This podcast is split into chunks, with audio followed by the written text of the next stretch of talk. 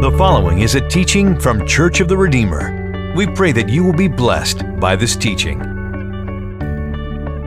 Well, we've been talking about the God of miracles and uh, where we are today. This is uh, Tel Dan. It's uh, we're in a we're in the place called the Altar of Jeroboam. I want to describe for you in just a few moments uh, why this place is so significant. But I want to draw it into as as we begin. I want to talk about this place and its connection to the the topic that we're looking at together, the God of miracles.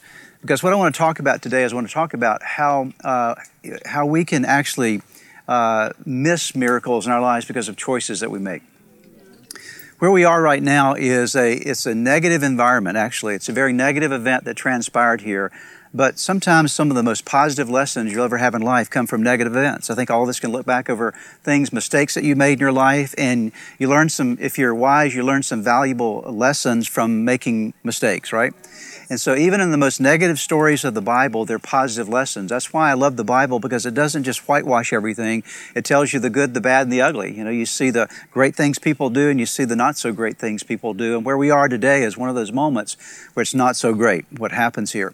And to understand the story we're going to read in just a moment, if you want to get your Bibles and turn to uh, 1 Kings chapter 12 is where we're going to be uh, in the next few moments here. But I need to kind of bring you some history uh, that our tour guide brought us a moment ago, but I want to draw it back to your attention just for a bit because the story really doesn't make a lot of sense uh, without knowing the history of it. The first king of Israel was a man by the name of Saul. And Saul uh, was appointed by Samuel to be the first king. God anointed Saul to be this first king. He started out in a great way, but over a period of time, Saul went downhill and began to do all kind of terrible, wicked things. And God raised up the second king of Israel. Anybody remember his name? David, exactly right. So Saul reigned for 40 years. Uh, David then reigned for 40 years. And then uh, David had a son by the name of Solomon who took over the kingdom after his reign. And Solomon reigned for 40 years. So between Saul, David, and Solomon, there was 120 years of, uh, of history of the people of God when Solomon died, what happened was, for a variety of reasons, it was not really clear in terms of who was going to take over the kingdom next. And so, uh, so Solomon had a son by the name of Rehoboam, and Rehoboam uh, was appointed to become the next king. But because of some choices that were made in that moment, uh, you can go back and read about this in the book of First Kings. Uh, Rehoboam was not the wisest guy in the world. You'd think that if you have a wise dad, you'd be a wise son, right? But just because you have a wise father doesn't make you a wise son. Just because you have a wise son doesn't mean you're a wise father, okay? And so uh, here is Rehoboam, and he's not so wise, so he makes some bad decisions. And out of his bad decisions, there's this tension that begins to develop between uh, Rehoboam, who is the son of Solomon, and a, man by the name of Jeroboam. Now, it sounds like they're brothers. They're not, okay? Rehoboam and Jeroboam are not brothers. They're not cousins. They're not in the same family, even though they have the same Boam, okay?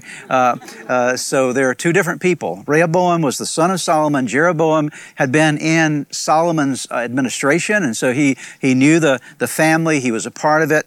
And so Jeroboam begins to create tension with Rehoboam, and there's the split of the kingdom, and that's where we have the divided kingdom for the first time.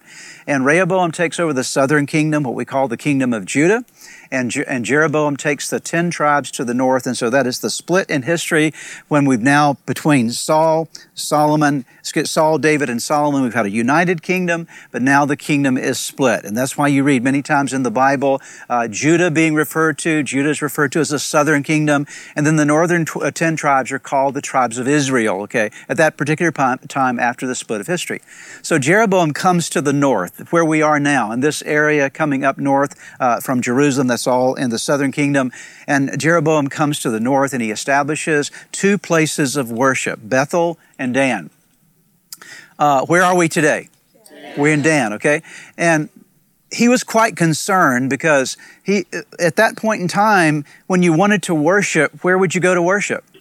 Everybody went to Jerusalem to worship. So Jerusalem was the place that you go to worship.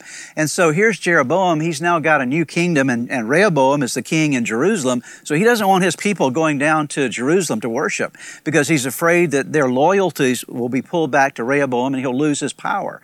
And so to uh, make sure that he doesn't lose his power, he establishes two places of worship, one at Bethel and one at Dan. But he does not worship God Jehovah God, he sets up a golden calf in these places to be worshiped because now they're going into idolatry, all right? And so now that being said, that history, let me take you now to 1 uh, Kings chapter 12, and I'm going to begin reading at verse number 26, and we'll see what happens here, right here where we are today, all right? And Jeroboam said in his heart, Now the kingdom may return to the house of David. If these people go up to offer sacrifices in the house of the Lord at Jerusalem, then, then the heart of this people will turn back to their Lord, Rehoboam, king of Judah, and they will kill me and go back uh, to Rehoboam, king of Judah. Therefore, the king asked advice. Make uh, the king asked advice, made two calves of gold, and said to the people, if I can turn my page here, it is too much for you to go up to Jerusalem. Here are your gods, O Israel, which brought you up from the land of Egypt. And he set, out, set up one in Bethel, the other he put in Dan.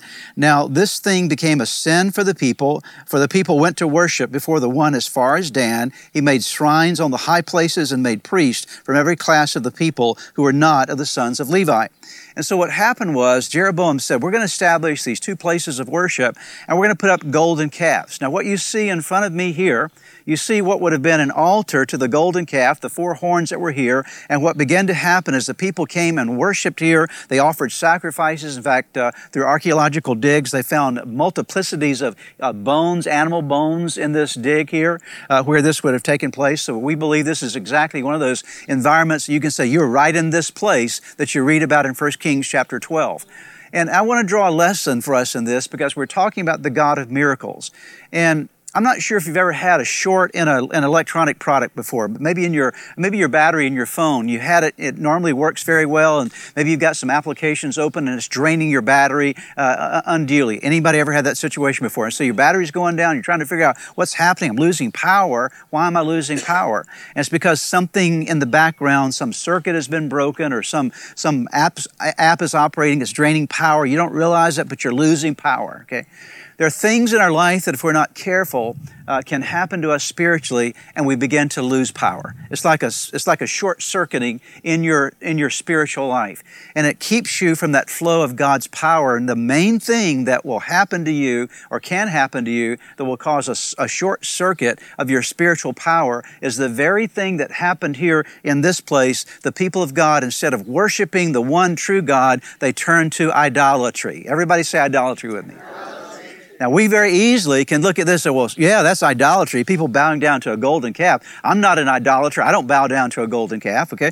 I don't, I don't have shrines set up in my house that I worship. Well, that's not really what idolatry is.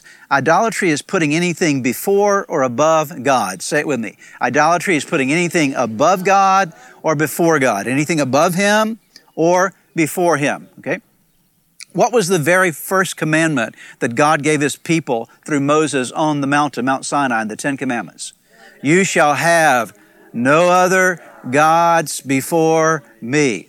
So God said, Here's what I want you to understand. If your life is going to go well, if you want my power and my blessing, you've got to make sure that nothing comes before me or nothing is placed in your life above me. I've got to be first because when I am first, when there's no other gods before me in your life, that's the pathway to blessing and that's the pathway to power. When you and I put anything in our life before God, or above God, then we're setting ourselves up for the loss of spiritual power or we're committing idolatry uh, before God because something's before God. Now, this is why does this why is this so important? Because God established life to be ordered in a certain way, okay? Think about it. Maybe you've had this experience before. You've put on your shirt or your blouse in the morning. You weren't paying attention to exactly what you were doing, and you got your second or your third button in the first hole. Anybody ever had that happen before? Okay, you got like your second button's up in the first hole, and like you, something's wrong with my shirt. It doesn't feel right, and you feel a little weird, like a little offside, like this. Okay, you're gonna walk in this way. What's going on? Because I've got the wrong button in the wrong hole, and you reorder your buttons, and everything flows well, right?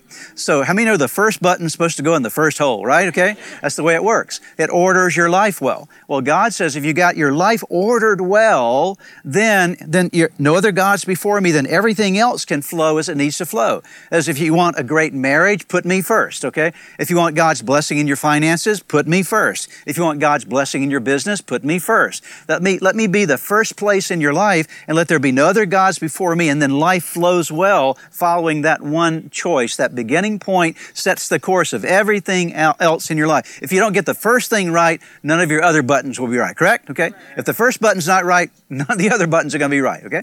And so here's the thing I want to remind you of here at Tel Dan and at these altars of Jeroboam. No, we're not bowing down to golden uh, calves. No, we don't do that anymore, but we still commit idolatry. And we commit idolatry by letting other things be before us, before God, I should say.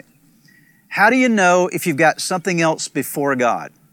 Well, one way that you know that is your life starts going amiss, okay? You start being out of sync, and life seems like something's not quite working right. You're out of sync with God, and oftentimes when you, when you get out of sync with God, you get out of sync with people, right? And other, another way to tell if you have an idol in your life is something else is more important to you than God, okay? and you begin to worry about the loss of something else over the loss of your relationship with God. What is the thing that would grieve you most? What is the loss in your life that would grieve you the most?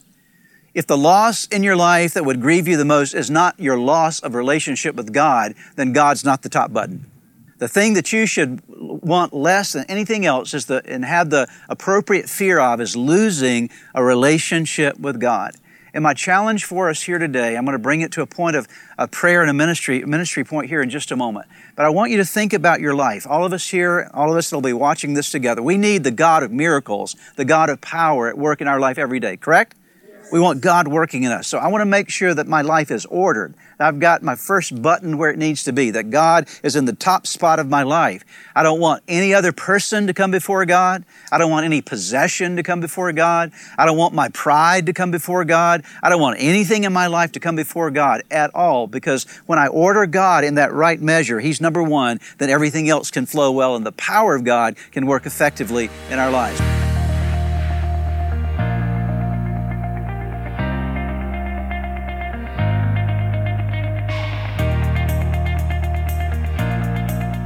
Well, welcome everyone to the Mount of Beatitudes. And the Mount of Beatitudes really commemorates uh, the location where Jesus gave us what's known as the Sermon on the Mount. This is one of those locations where, if it's not right here, it's certainly near right here where Jesus would have been. So we, we can't verify that this is the exact location, but was somewhere close to this vicinity where Jesus would have come with his disciples and a large group of people and given them what we know to be Matthew chapters 5, 6, and 7, the Sermon on the Mount. So if you'll turn in your Bibles to Matthew chapter 5, I'm going to read a portion of Scripture that this area is named after the Mount of Beatitudes. As you can see, uh, not too far from here, right across this view here, those that can see to my left, your right, you can see the lake there. And so Jesus would have uh, been here with his disciples and the crowds. And as I'll read for you down through verse 13, what's known as the Beatitudes. Now, when Jesus saw the crowds, he went up on a mountainside, very similar to where we are here, and sat down. His disciples came to him, and he began to teach them. He said, Blessed are the poor in spirit, for theirs is the kingdom of heaven.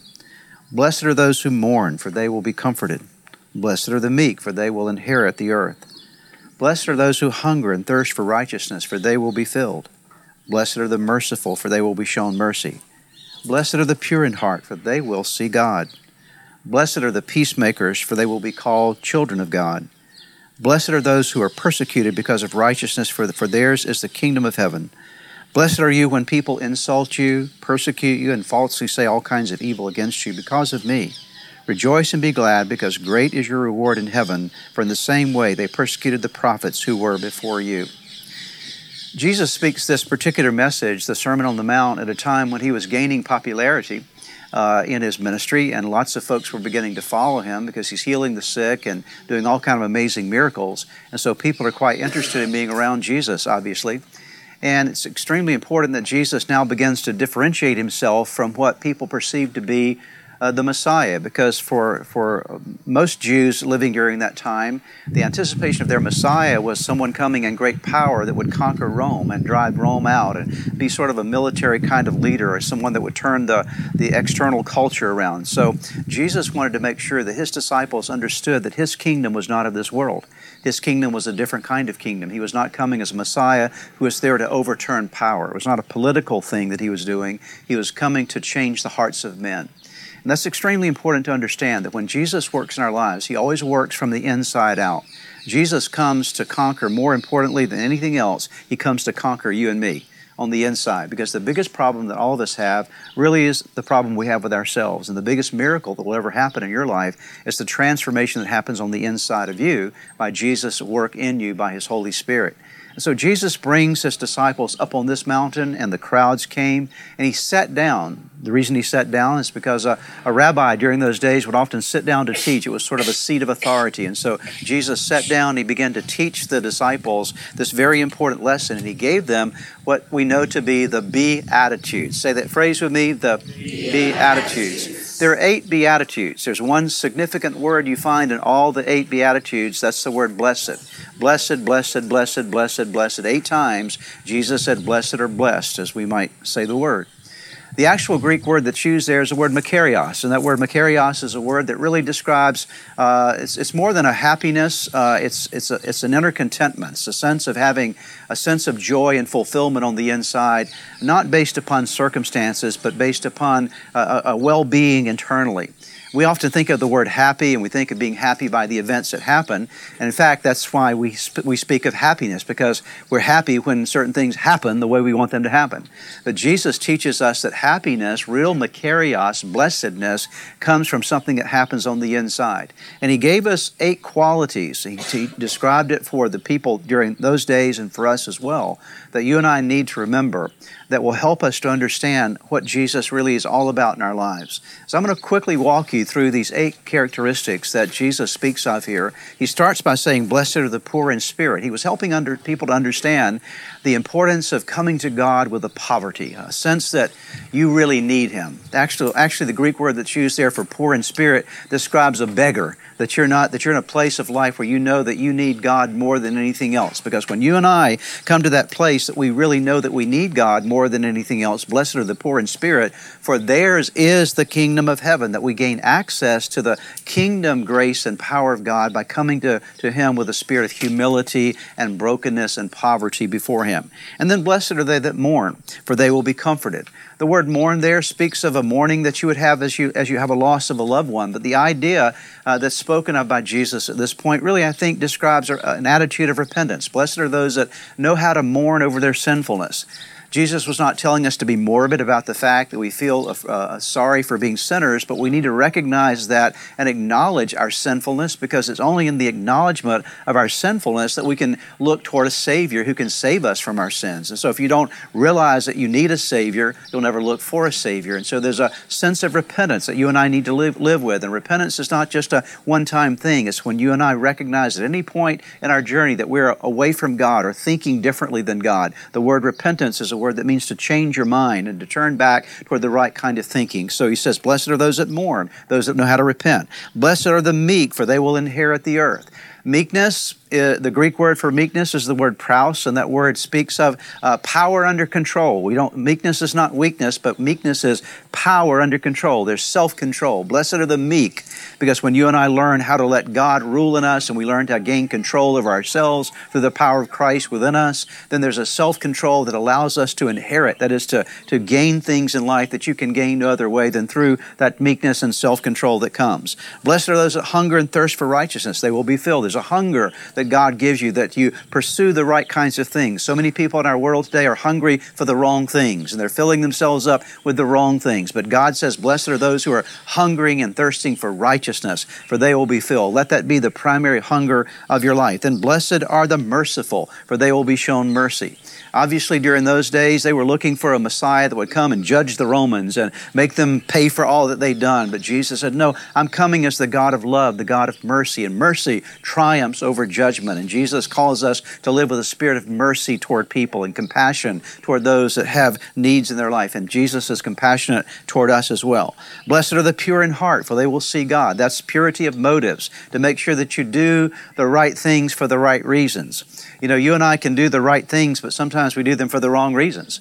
You can do the right things, but not do them from a pure heart. And so he says, take a look at what's going on in your heart. Examine what happens on the inside of you. What's motivating your life? Are you motivated by pure motives. And then blessed are the peacemakers, for they will be called children of God. That is, God is a God of peace. He wants us to learn how to make peace, not bring division and strife. The opposite of a peacemaker is a troublemaker. And so we want to be people who are learning how to, from our lives, our inner world, we make peace. And you can't make peace around you unless there's peace inside of you. And so it starts with the peace inside of your heart. And then blessed are those who are persecuted because of righteousness. He talks about uh, being blessed because we know how to take a stand for God, that we're able to, in the midst of a world that is contrary to our faith, that we're, we are willing to stand up and identify with Jesus Christ, even if it means persecution in our lives. Now, again, why did Jesus take time to teach this? Because he wanted us, his disciples, those that were following him, as he is entering in, as beginning his early stages of ministry, and for us as well to realize that the greatest change that will ever happen in our lives is the change that happens on the inside. The greatest miracle that will ever happen in your life is a miracle that happens inside you, the change that happens in your heart. And Jesus never starts with behavior. See, religion starts with behavior. Religion says change your behavior and hope your heart changes. Jesus turns it around says change your heart and your behavior will change. Any person that's in Christ is a new creation. Old things pass away. Behold, all things become new. It's a change that happens on the inside. And so, what I want to remind us of today is that we're talking about the God of miracles. And the greatest miracle that will ever happen in any of our lives is the miracle of opening our heart to Jesus Christ. And I always like to, to make this an opportunity, or at least take some opportunity while we're in Israel. And for those that will be watching this by, by video as well, to just stop for a moment and ask the question Have you?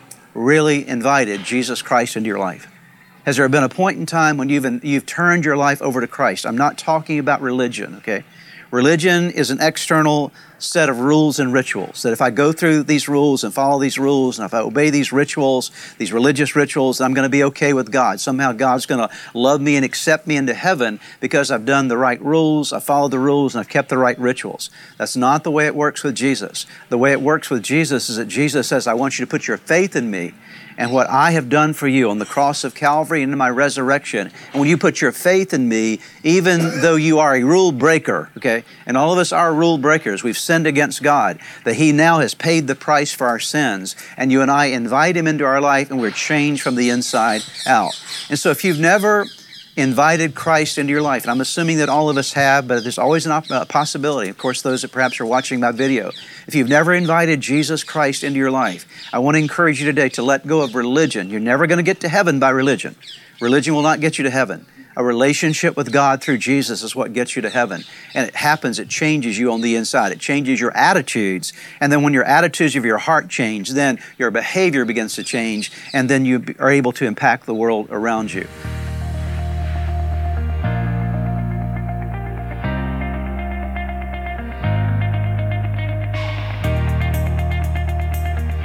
We just took a look on the inside of the, uh, the room for the Last Supper. There are a lot of different things that happened here at this particular place.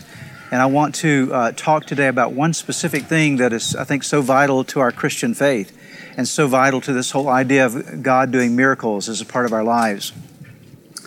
In the Old Testament, one of the things that was vital to the people of God there was the temple. And the temple was always, the desire for the temple was always that it would be filled with the glory of God. That was the desire that the people of God had, that when they would worship, they desired that God's glory would fill the temple. And there are various times in Scripture that you see references to the glory of the Lord filling the temple. When we come to the New Testament, it's very important to understand that Jesus came to fulfill every aspect of the law so that God would not be in a physical temple, but God would be in the, in the temple of our hearts and lives. And so that's why the Apostle Paul made it very clear that you and I are the temple of the Holy Spirit. And so we are the people who receive the presence of God at work in our lives. And so this is why this room is so important because it reminds us of the first moment when God filled his temple, that's being you and me, human beings, with his glory and with his presence. In Acts chapter 2, the Bible says, when the day of Pentecost came, they were all together in one place. And the one place they were together is this very room, actually, not this very room, but one very much like it, as, as was described. Uh, and they were together in one place. Suddenly, a sound like a blowing of a violent wind came from heaven and filled the whole house where they were sitting. They saw what seemed to be tongues of fire that separated and came to rest on each of them. All of them were filled with the Holy Spirit and began to speak in other tongues as the Spirit enabled them. Now they were staying in Jerusalem, God fearing Jews from every nation under heaven. When they heard this sound, a crowd came together in bewilderment because each one heard their own language being spoken. Utterly amazed, they asked, Aren't all these uh, who are speaking Galileans? Then how is it that each of us hears them in our own native language? Parthians, Medes, Elamites, residents of Mesopotamia, Judea, Cappadocia, Pontus and Asia, Phrygia, Pamphylia, Egypt, and the parts of Libya near Cyrene, visitors from Rome, both Jews and converts to Judaism, Cretans and Arabs, we hear them declaring the wonders of God in our own tongues. Amazed and perplexed, they ask one another, What does this mean? Some, however, made fun of them and said, They have made they've had too much wine. And then Peter stood up with the eleven, raised his voice, and addressed the crowd Fellow Jews, all of you who have lived in Jerusalem, let me explain this to you. Listen carefully to what I say. And there Peter began to preach the gospel to these individuals. And at that day, 3,000 people were accepted Christ and came into faith in Jesus. Now, there are lots of different things we could talk about today here in this place because we were just a few days ago in Galilee. You might recall that we were at, the, at that seashore of Galilee when I reminded you of how Jesus showed up and restored Peter, right? And he restored Peter after Peter denied him. And just a few days later, they're back in Jerusalem again in this upper room, waiting to be filled with the Holy Spirit. And when they were filled with the Holy Spirit in this room, very much like this room, in this very place where we are, we know for, def- for sure this is the place that they were. The room would have been a bit different, but we're in the actual place where it would have happened. And in that day, when the Spirit of God came in, everybody was filled with the Holy Spirit. What I want you to see, this is amazing, and it's hard to not stop and just have a praise party right here because we didn't have to wait for the Spirit or the glory of God to fill a physical building, a temple, but God came and filled up every believer in Jesus Christ with the Holy Spirit. It's an amazing thing to think about that we actually became the recipients of the glory of God living inside of us. I'm not sure if you've stopped to think about that recently, but the value, the, the power, the impact of the fact that God Himself lives inside of you, that by His Holy Spirit He lives in you. It's not just enough to have that, that, that recognition, but we need to also move beyond that and ask that God would fill us with the power of His Holy Spirit. That day when these disciples were filled with the Holy Spirit, everything changed. See, just a few days earlier, Peter had denied Jesus and said, I don't know him. But now, because he's filled with the Holy Spirit, after he's filled, he spills out to the streets of Jerusalem where they are celebrating the Passover feast. And Peter has, has absolute boldness to speak the gospel of Christ. There's no fear in him. He's not denying the Lord anymore. Why? Because he's filled with the power of the Holy Spirit. And, dear ones, what's important for us to remember is that we cannot live the Christian life in our own power. See, the Christian life was designed to be lived with the power of God at work within us. And one of the most beautiful things that you and I can do as we come to faith in Christ is to continually ask God to fill us with the presence and power of the Spirit of God. It is a command that the Apostle Paul gave us in Ephesians chapter 5, verse 18. He said, Do not be drunk with wine, wherein that leads to debauchery, but instead be filled with the Spirit, speaking to yourselves with psalms and hymns and spiritual songs, making melody in your heart unto God. So the command that that God has given to us is that we would not only recognize that the presence of the Spirit is in us through Christ, but you and I would actively seek to be filled with the Spirit. Because you and I cannot live the Christian life that God called us to live, to be bearers of the witness of Christ that we're called to bear, to do the things that Jesus wants us to do in our own strength and power. I think that you would acknowledge with me this afternoon that we are all weak. Would you agree? Okay? We're weak in our flesh. In fact, Jesus reminded us that the, that the flesh is weak, the Spirit spirit is willing, but the flesh is weak. We need something to empower us from the inside. And here's the beautiful thing Jesus said, if, if, the, if we, being evil, know how to give good gifts to our children, how much more will the Heavenly Father give the Holy Spirit to them that ask Him? All He wants us to do is to come to Him with a hungry heart to say, God, we're seeking you. These, these 120 believers, as they gathered in this upper room and they waited for the Spirit of God to come upon them, they had this characteristic of spiritual hunger. This reminds us of what we learned at the Mount of Beatitudes just a few days ago as well, where Jesus said, Blessed are those who hunger for righteousness, for they will be filled. Hunger and thirst for righteousness, for they will be filled. When you get hungry for God to fill you with His Spirit, when you get thirsty for God to fill you with His Spirit, and you ask Him to do that, He will send His Spirit upon you and empower you to do things that you could could not do otherwise, to live the life that Jesus wants you to live. And I always like to remind people when we come to this place, this upper room, there are lots of different things that we can talk about here. The Last Supper, uh, the, the reappearance of Christ to the disciples, uh, the, the proof to Thomas that, uh, that Jesus was indeed alive. All those things happen in this place. But the thing I'd like to remind all of us of is that you are the temple of the Holy Spirit. And God desi- desires to fill you with the presence and power of His Spirit. And when He fills you with the presence and power of His Spirit, you are now enabled to be strong in Christ, to do things that you cannot do otherwise. It transformed Peter from a guy that denied Christ to a guy that stood up in front of 3,000 people and preached Jesus boldly and stood boldly for Christ until he was ultimately martyred for his faith. It transformed a man. Just the filling of the Holy Spirit will transform you in ways that you cannot be transformed any other way. And my hope and prayer for all of us here in this place, going from this place and going forward into our future, for all that are watching this, is that you would develop a hunger and a thirst every day of your life to say, God, I'm asking you to fill me with the Holy Spirit. If you ask Him to fill you, I promise you that He will answer that prayer. You say, well, what happens when you're filled with the Spirit? I'm not here today to talk about all the different ways and things that happen when you're filled with the Spirit. There, there are various things the Bible speaks of in terms of the gifts of the Spirit that happen in your life that come as a part of that. But the most important thing is, I want more of God in me. How about you? I want God to control my life and to fill me to overflowing. And He will do that if you will ask Him. So, can I invite you right here in this place where over 2,000 years ago, 120 believers gathered in this room, and on, on the day of Pentecost, the Spirit of God swept into that room like a mighty rushing wind, and tongues of fire set down on the heads of every believer there. They began to speak in other tongues as the Spirit gave them utterance. They spilled out to the streets of Jerusalem and preached the gospel, and 3,000 souls were saved. Think about what God could do with us, just this group, and those that are watching, if we were fully filled with the presence of God's Holy Spirit each and every day. So, would you join me as we ask God this day and as we go forward from this place in the days to come that we would live a life filled with God's Holy Spirit? Would you say, God, I'm hungry for the Spirit of God to work inside of me? I don't want just a little bit, I want to be filled up to overflowing. Each day of your life, just remember that one of the best ways to start your day as you're beginning your time with God in the morning, whether it's a long time each morning or a short time, to always, as you walk out that door, God, I'm asking you to empower me with your Holy Spirit this day so I can live for you. And I promise you that's a prayer that God will answer in your life. I would like to close today by giving you an opportunity to ask Jesus to be the Lord of your life. Would you pray with me right now? Right where you are, just simply bow your head with me, and I'm going to give you a prayer to pray. And you can simply speak this prayer out, whisper this prayer out, and from the sincerity of your heart, call upon God, and I promise you that He will hear and answer you. So let's pray together. Start by simply whispering the name Jesus. Let there come uh, from your heart just the declaration of His name. Say, Jesus, I know that, that I am a sinner, that I have fallen short with you. I'm sorry for all of my sins. Jesus, I believe in you. I believe that you are God's Son.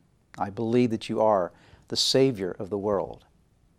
I believe that you died on the cross for my sins. And I believe that you rose from the grave, that you are alive today. Now pray these words. Say, Lord Jesus, come into my heart. Come into my life. Forgive me of my sins.